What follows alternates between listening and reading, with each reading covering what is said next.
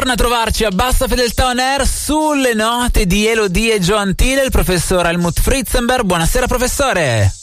Buonasera a tutti. Oh, l'abbiamo introdotta con questa canzone che è un po' insolita, non è uno dei più grandi successi di Elodie, anche se recentemente le ha regalato il premio per, la co- per l'interpretazione, colonna sonora, insomma, è stata premiata ai Davide Donatello e quindi questa canzone l'ha vista protagonista. Lei insieme a Gioantile è andata sul palco a ritirare il premio e nel terzetto di donne che facevano parte di questa composizione c'era anche Elisa Toffoli che ha scritto delle robe. Lo dico in modo tecnico.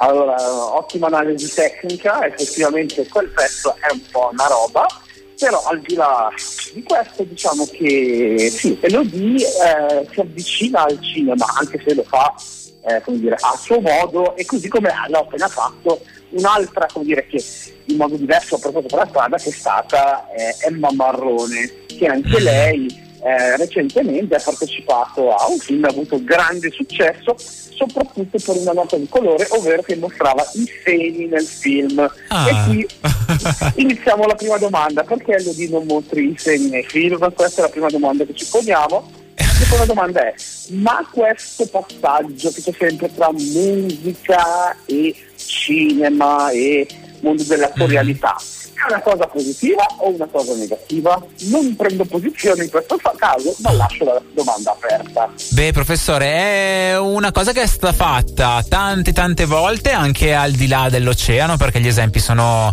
grandissimi, da Whitney Houston, Madonna, eccetera eccetera. I risultati cambiano a seconda di chi prende parte a questo tipo di processo.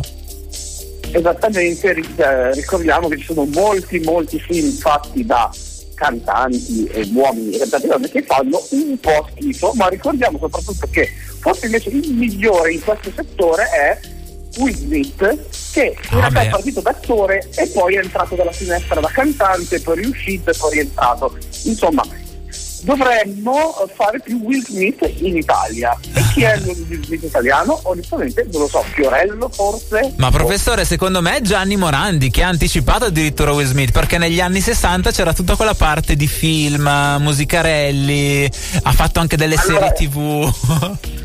Allora in questo senso direi Nino D'Angelo forse, il vero Will Smith italiano, che ha lanciato grandi hit, grandi canzoni e grandi balli. Soprattutto dico a tutti chi a tutti quelli che sono in ascolto ora di andare su internet e scrivere Nino D'Angelo la discoteca. Vedrete una sequenza molto bella di Nino D'Angelo che balla in maniera sonambolica la musica disco degli anni settanta. Professore, ripeta bene perché questa mi mancava. La discoteca, molto bella, anche perché ci sono degli stacchi, perché ci sono dei primi piani di Nino D'Angelo che un po' balla, poi stacco lontano con uno vestito da Nino D'Angelo che fa le mosse più difficili e poi stacco da vicino con ancora lui. La cosa bella è che si vede tantissimo, o forse era voluto, scelta artistica.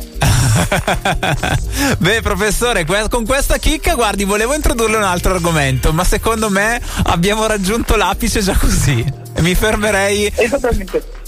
Allora, infatti, perché volevo, volevamo magari introdurre l'argomento, diciamo, Annalisa, che comunque entra perfettamente in questo mood. Ma chi è la, la vera Annalisa degli anni settanta? Era Nino D'Angelo, e quindi direi che abbiamo chiuso perfettamente.